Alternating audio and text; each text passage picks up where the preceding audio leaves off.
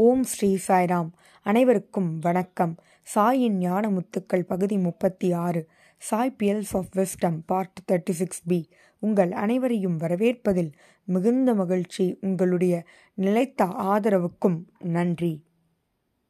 நம்முடைய சாய் பகவான் உயிருள்ள உயிரற்ற அனைத்திலும் அவரே நிறைந்திருக்கிறார். அவருடைய அன்பானது அனைவருக்கும் சமமாகும். சுவாமி மிருகங்களின் மீது காட்டக்கூடிய அன்பானது அளப்பரியது. ஒருமுறை சுவாமி கிழக்கு ஆப்பிரிக்காவுக்கு பயணம் செய்திருந்தார். அவருடைய பயணத்திற்கு பிறகு சுவாமி அங்கிருந்த காட்டு விலங்குகள் பற்றி மிகவும் உற்சாகமாக அனைவரோடும் பேசினார். இவ்வாறு சுவாமி மிருகங்களின் மீது மிகுந்த அன்பினை செலுத்தினார். சாய் கீதாவை பற்றி நமக்கு தெரியும். சுவாமியுடனே தங்கியிருந்த யானை அது. பிரசாந்தி நிலையத்தில் நீண்ட காலமாக சுவாமியுடன் அது தங்கியிருந்தது. பகவானும் சாய் கீதாவினை அன்போடு கவனித்து கொண்டார். அதன் மீது அளப்பரிய அன்பினை பகவான் செலுத்தினார். சாய் கீதாவும் சுவாமி மீது மிகுந்த அன்பினை செலுத்தியது. அதேபோல் பிரசாந்தி நிலையத்தில் கோகுலாஷ்டமி கொண்டாட்டங்கள் நடைபெறும். பக்தர்கள் பலர் வெவ்வேறு இடங்களிலிருந்து அங்கு வருவர்.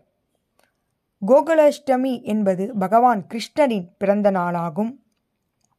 அன்று அனைத்து பசுக்களும் கோகுலத்திலிருந்து அழைத்து வரப்படும். அந்த பசுக்களை அவர்கள் நன்கு அலங்கரித்திருப்பர். அதேபோல் மாணவர்களும் கோபாலர்கள் போல வேடம் அணிந்திருப்பர் மிகவும் உற்சாகமாக இருக்கும் அந்த காட்சிகளை பார்ப்பதற்கு அந்த பசுக்கள் உள்ளே வர பின்பு சாயி கீதாவும் உள்ளே அழைத்து வரப்படும். கம்பீரமாக அதற்கு அலங்கரிக்கப்பட்டிருக்கும் கண்கொள்ளா காட்சி அது. அனைத்து பக்தர்களும் அதனை மிகுந்த உற்சாகத்தோடு ஆர்வத்தோடு கண்டு கழிப்பர் பிறகு சுவாமி பசுக்களுக்கு உணவளிப்பார். சாய் கீதாவிற்கும் பழங்களை கொடுப்பார். அதனுடைய காதுகளில் எதனையோ முணுமுணுப்பார். பசுக்களும் பகவானை மிகவும் அன்போடு பார்க்கும் கண்கொள்ளா காட்சி அது. இவ்வாறு சுவாமியின் அன்பானது அளப்பரியது. அவர் அன்பின் ஸ்வரூபமாவார் அதனை நம்மால் பார்க்க முடியும். இன்னொரு நிகழ்வினை உங்களோடு பகிர்ந்து கொள்ள விரும்புகிறேன். இரண்டு நாய்கள் இருந்தன. அதாவது சுவாமியுடன் இரண்டு நாய்கள் வாழ்ந்து வந்தன. ஜாக் அஞ்சில் என்கின்ற நாய்கள் வாழ்ந்து வந்தன. சுவாமியின் வளர்ப்பு நாய்கள் அது. இந்த நாய் என்ன செய்யும் என்றால் பகவானின் பாதத்தில்தான் படுத்து ஒவ்வொரு இரவும் உறங்கும். பகவானுக்கு மிகவும் நெருக்கமாக அந்த நாய்கள் எப்பவும் இருக்கும். ஒரு முறை மைசூரிலிருந்து மகாராணியானவர் பிரசாந்தி நிலையத்திற்கு வருகை தந்திருந்தார். அந்த காலங்களில் போக்குவரத்து வசதி மிகவும் குறைவாகும். அதேபோல் சாலைகளும் ஒழுங்காக போடப்படவில்லை. அப்படிப்பட்ட ஒரு நிலை அது. மேலும் இரவு நேரங்களில் வழி தெரிவது மிகவும் கடினமாகும். மகாராணி அவர்கள் பகவானின் ஆசிர்வாதத்தை பெற்றுக்கொண்டு இரவு நேரத்தில் பயணம் செய்ய முடிவு செய்தார். பிரசாந்தி நிலையத்திலிருந்து புறப்பட்டார். அப்பொழுது சுவாமி ஜாக் என்கின்ற நாயினை அழைத்து சுவாமி அதற்கு சில கட்டளையிட்டார். என்ன கட்டளையெனில் மகாராணிக்கு வழிகாட்டுமாறு கூறினார். ஜாக்கும் மிகவும் அழகாக வழிகாட்டியது. இரவு நேரமாக இருப்பதால் காரினை நிறுத்திவிட்டு சிறிது நேரம் இளைப்பாறினர். காலையில் புறப்படலாம் என்று நினைத்து அவர்கள் ஓய்வெடுத்தனர். இவர்கள் காருக்குள் ஓய்வெடுத்தனர். ஜாக் காருக்கு அடியில் ஓய்வெடுத்தது. விடிந்தது. ஓட்டுநர் காரினை ஓட்டினார். துரதிருஷ்டவசமாக ஜாக்கின் காலானது நசுங்கியது. கார் சென்று விட்டது ஆனால் ஜாக் அழுது கொண்டே அழுது கொண்டே தன்னுடைய உடலை நெடுந்தூரம் இழுத்து கொண்டு வந்து இறுதியில் சுவாமியிடம் வந்தது. சுவாமியினை பார்த்து அவருடைய பாதங்களில் தன்னுடைய உடலை விட்டது. அதனுடைய ஆசை பகவானுடைய பாதங்களில் தன்னுடைய உயிரை விட வேண்டும் என்பதுதான். இப்பொழுதும் பிருந்தாவனத்தில் ஜாக்கன் ஜில் என்கின்ற நாய்களின் சமாதியினை நம்மால் காண முடிகிறது. பிருந்தாவனத்தில் ஒரு நாள் என்ன நிகழ்ந்தது என்றால் ஒரு மானானது வேகமாக ஓடி வந்தது. திரை பிருந்தாவனத்திற்கு ஓடி வந்தது. பனிரெண்டரை மணி அளவிற்கு அங்கு வந்தது. சுவாமி பொதுவாக அந்நேரத்தில் வெளியில் வரமாட்டார். ஆனால் அன்று சுவாமி வெளியில் வந்தார். இந்த மானானது அதாவது டியரானது பகவானின் முகத்தை பார்த்தவுடன் அவருடைய பாதங்களில் உடலை விட்டது. சுவாமி கூறினார் இது இந்த மானின் பிரார்த்தனையாகும். என்ன பிரார்த்தனை? அவருடைய பாதங்களில் உடலை விடுவது இந்த மானின் பிரார்த்தனை என்று பகவான் கூறினார். மேலும் அதனை ஆசிர்வதிப்பதற்காக நான் இங்கு வந்தேன் என்று கூறினார். பிறகு இந்த செய்தியானது மாணவர்களுக்கு எட்டியது. மாணவர்களுக்கும் சென்றடைந்தது. அவர்கள் மந்திரிலிருந்து பகவானின் தரிசனத்தை பெறுவதற்காக ஓடி வந்தனர். சுவாமி அவர்கள் ஓடி வருவதை பார்த்து நகைச்சுவையாக இந்த மான் நான்கு கால்களை உடைய மான் இந்த மாணவர்கள் இரண்டு கால்களை உடைய மான். சுவாமி கூறினார் அதாவது மாணவர்கள் டூ லெக்டு டியர் அந்த மானானது ஃபோர் லெக்டு டியர் என்று கூறினார். அனைவரும் சிரித்தனர். பிறகு சுவாமி கூறினார் இந்த டியரும் சரி அந்த டியரும் சரி இருவரும் எனக்கு மிகவும் டியர் என்று கூறினார். This dear and those dears are very dear to me எனக்கு மிகவும் பிரியமானவர்கள் என்று பகவான் மிகவும் அழகாக அவருடைய அன்பினை வெளிப்படுத்தினார். மாணவர்கள் மீது அவர் கொண்டிருக்கும் அன்பும் அந்த மிருகத்தின் மீது அவர் கொண்டிருக்கும் அன்பும் சமம். அந்த அன்பு அனைவருக்கும் பொதுவானது அழகானது. அதுவே நமக்கு மிகுந்த மிகுந்த ஊக்கத்தையும் உற்சாகத்தையும் பகவானுடைய அன்பே மிக பெரிய செல்வமாகும் நமக்கு. அடுத்ததாக உங்களுடைய கவனத்திற்கு கொண்டு வர விரும்புவது பகவான் என்றுமே ஒருவருடைய சமயத்தை மாற்றுமாறு அல்லது இஷ்ட தெய்வத்தை மாற்றுமாறு வலியுறுத்தியதில்லை. நீங்கள் எந்த சமயத்தில் உள்ளீர்களோ அதனுடைய தர்மத்தை பின்பற்றுங்கள் என்றுதான் வலியுறுத்தியிருக்கிறார். மாற்ற வேண்டிய அவசியம் இல்லை. ஏனெனில் பகவான் அனைத்து நாமங்களிலும் இருக்கிறார் உருவங்களிலும் இருக்கிறார். அவரிடம் அனைத்து சக்திகளும் இருக்கின்றன. எல்லா ஆறுகளும் எவ்வாறு கடலை சென்று அடைகின்றனவோ அதேபோல் நம்முடைய பிரார்த்தனைகள் அனைத்தும் வெவ்வேறு கடவுளிடம் இருந்தாலும் வெவ்வேறு கடவுளாக நாம் பாவிக்கிறோம். ஆனால் அனைத்துமாக பகவான் இருக்கிறார். மேலும் சுவாமி கூறியது அனைத்து நாமங்களும் என்னுடையதே அனைத்து உருவங்களும் என்னுடையதே என்று பகவான் கூறியிருக்கிறார். மேலும் சுவாமி கூறியது என்னவெனில் உன்னுடைய பக்தி அதுவே மிகவும் முக்கியம் என்று சுவாமி கூறினார். ஒரு நிகழ்வினை பார்ப்போம். மும்பைக்கு அருகில் கணேஷ்புரி என்கின்ற இடமானது இருந்தது. அவ்விடத்தில் சுவாமி நித்யானந்தா என்று ஒருவர் வாழ்ந்து வந்தார். பிறகு அவர் முக்தி அடைந்தார் அவருடைய சமாதியானது அங்கு இருந்தது. அவருடைய ஃபீடரின் பெயர் ஸ்ரத்தானந்தா என்பதாகும். இவர் மங்களூரில் வசித்து வந்தார். ஒரு முறை இவர் சாய் பக்தரின் வீட்டிற்கு சென்றிருந்தார். அங்கு பஜனை சென்று கொண்டிருந்தது. பிறகு ஆரத்தியானது எடுக்கப்பட்டது. சுவாமி ஸ்ரித்தானந்தா நித்யானந்த சுவாமியின் பரம ஃபீடனாவார் ஸ்ரத்தானந்தா இந்த பஜனையின் போது அழுதார். அதாவது த அவருடைய கண்களிலிருந்து நீரானது வழியத் தொடங்கியது.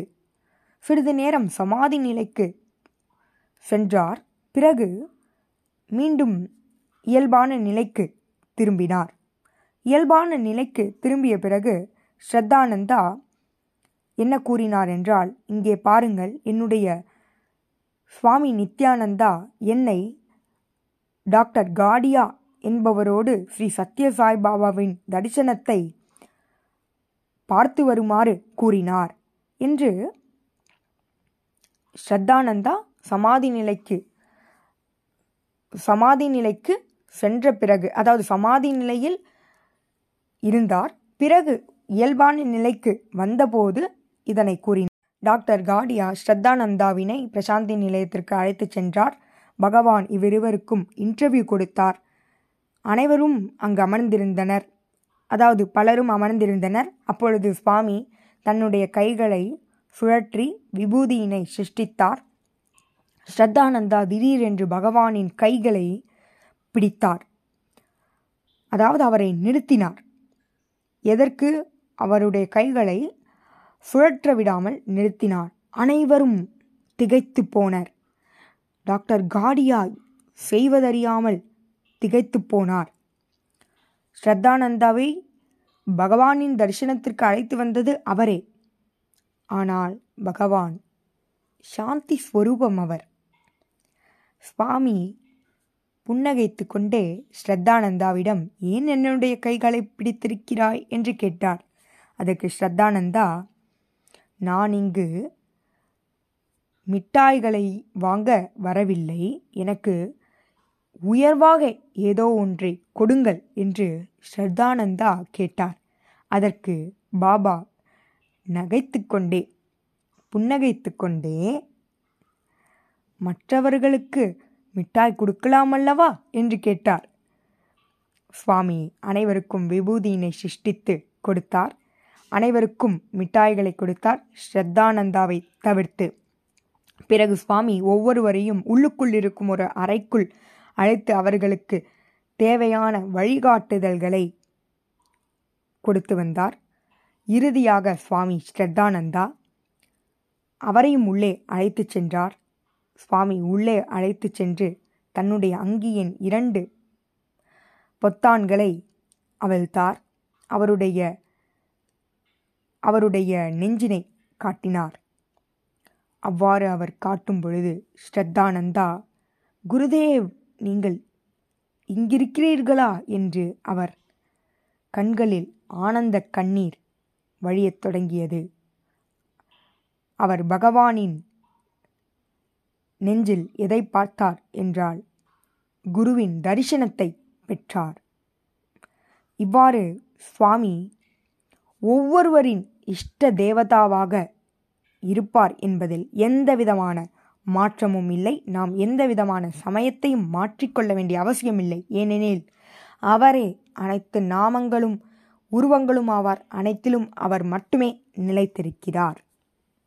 சுவாமி ஒவ்வொருவருக்கும் தரிசனத்தை கொடுக்கும் பொழுது அவர்களுடைய இஷ்ட தேவதாவாகத்தான் தரிசனத்தை கொடுக்கிறார். மேலும் பல வெளிநாட்டவர்களுக்கு அவர் இயேசுவாக இருக்கிறார். அவர் பலருக்கு ஷீரடி பகவானாக இருக்கிறார். பலருக்கு சிவரூபமாக காட்சியளிக்கிறார். இவ்வாறு சுவாமி அனைத்து ரூபங்களாகவும் நாமங்களாகவும் இருக்கிறார்.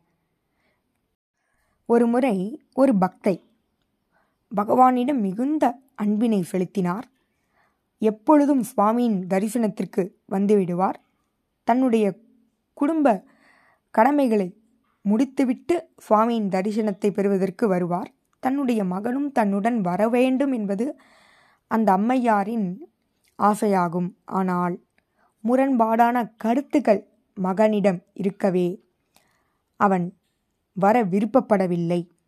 திடீரென்று ஒரு நாள் இந்த அம்மையார் புட்டபர்த்திற்கு அழைத்தபோது இல்லை நான் திருப்பதிக்கு செல்வேன் என்று திருப்பதிக்கு சென்றுவிட்டான் இந்த அம்மையார் பகவானின் தரிசனத்தை பெறுவதற்கு இங்கு வந்துவிட்டார். சுவாமி நேராக இந்த அம்மையாரிடம் வந்து பாத நமஸ்காரத்தை எடுத்துக்கொள்ளச் சொன்னார். மேலும் சுவாமி கூறினார் அம்மா ஏன் மகிழ்ச்சியற்று இருக்கிறாய்? ஏன் இவ்வளவு உணர்ச்சியோடு காணப்படுகிறாய்? ஏன் உன்னால் பேச இயலவில்லை? நான் இங்கு புட்டபர்த்தியில் இருப்பது போல திருப்பதியிலும் இருக்கிறேன். உன்னுடைய மகன் என்னை காணத்தான் அங்கும் சென்றிருக்கிறான் என்று கூறினார். இவ்வாறு சுவாமி அந்த அம்மையார் எதுவுமே கூறாமல் சுவாமி அனைத்தையும் கூறினார். ஆம்னி பிரசன்ட் அனைத்தையும் சுவாமி அறிவார். அனைத்து இடங்களிலும் அவர் இருப்பார் என்பதற்கு பகவானுடைய வார்த்தைகளே சான்றாகும். இன்னொரு முக்கியமான செய்தியினை உங்களோடு பகிர்ந்து கொள்ள விரும்புகிறேன். சுவாமிக்கு பற்றுதல் என்பது கிடையாது. அவர் பிருந்தாவனத்தில் இருப்பார். பிறகு அங்கிருந்து புட்டபர்த்திக்கு புறப்படுவார். புறப்பட்ட பிறகு பிருந்தாவனத்தை பற்றி அங்கு பேச மாட்டார். அதேபோல் தசரா கொண்டாட்டம் நிகழும். அந்த கொண்டாட்டத்திற்கு பிறகு அதை பற்றி பகவான் கண்டு கொள்ள மாட்டார். பரித்தியாகி அதாவது யார் ஒருவர் பற்றற்று இருக்கிறாரோ அவரையே பரித்தியாகி என்று அழைப்போம். சர்வசங்க பரித்தியாகி என்று பகவானை நாம் போற்றுகிறோம். ஆனால் சுவாமி பற்றுடனும் இருக்கிறார். அது எப்படி? நமக்கு தந்தையாக தாயாக நண்பராக நம்மோடு இருக்கிறார். எனினும் பற்றற்று இருக்கிறார். பற்றும் இருக்கிறது எனினும் பற்றற்று இருக்கிறார். அவருடைய அன்பே அந்த பற்றாகும். சுவாமி பதினான்கு வயதில் அனைத்தையும் அனைத்தையும் விட்டு வெளிவந்தார் சாய் பாபா நான் என்று பிரகடனப்படுத்தினார். மாயை என்னை விட்டு அகன்றது என்று கூறினார். தாயை மாயை என்று அழைத்தார். உலக பற்றுகளிலிருந்து வெளிவந்தார். சர்வசங்க பரித்தியாகி. அதேபோல் சுவாமி கூறினார் ஈஸ்வரம்மா மூன்று முறை உணவினை கொடுத்த பிறகு மாயை என்னிடமிருந்து விலகியது என்று கூறினார். மேலும் ஈஸ்வரம்மா அவர்களை மிகவும் அன்போடு கிரகம் அம்மாயி என்று அவர் அழைப்பார். இவ்வாறு சுவாமி அனைவருக்கும் மதிப்பினை கொடுத்தார் அன்பினை செலுத்தினார். ஆனால் அவரிடம் பற்று இல்லை. அதாவது பட் பற்றற்று இருக்கிறார். ஆனால் அந்த அன்பு பற்று போல் காட்சியளிக்கிறது. ஆனால் அதுவும் பற்று இல்லை. மேலும் சுவாமி என்றுமே உலக விஷயங்களால் ஈர்க்கப்பட்டதில்லை. அவர் சிறு குழந்தையாக இருந்தபோதும் அவர் உணவு துணி பிறகு இதில் அனைத்திலும் எந்தவிதமான நாட்டமும் பகவானுக்கு கிடையாது. சுவாமி அனைத்து குணங்களையும் கடந்தவர். அவருக்கு உலகப் பற்றுகள் என்று எதுவுமே கிடையாது. அவர் அனைத்து கடவுளின் ரூபம். அவர் பக்தனின் பக்திக்கு கட்டுப்பட்டவராவார். மேலும் சுவாமி இங்கு அவதாரமாக வந்திருப்பது ஒவ்வொரு பக்தரையும் உயர்நிலைக்கு அழைத்துச் செல்ல வேண்டும் என்பதற்காகத்தான். மேலும் சுவாமி தன்னுடைய குழந்தை பருவத்தில் என்ன கூறினார்? I was born to serve நான் அனைவருக்கும் சேவை செய்யவே வந்திருக்கிறேன் என்று கூறினார். அதன் வழி பகவான் வாழ்ந்ததை அனைவரும் பார்த்திருக்கிறோம். மேலும் சுவாமியின் அன்பானது அளப்பரியது. அனைவருக்கும் பொதுவானது நிபந்தனையற்றது. மிகவும் தூய்மையானது பவித்திரமானது. இறைவனின் அன்பு. இதுபோல பல நிகழ்வுகளோடு உங்களை அடுத்த வாரம் சந்திக்கிறேன். ஜெய் சாய்ராம்.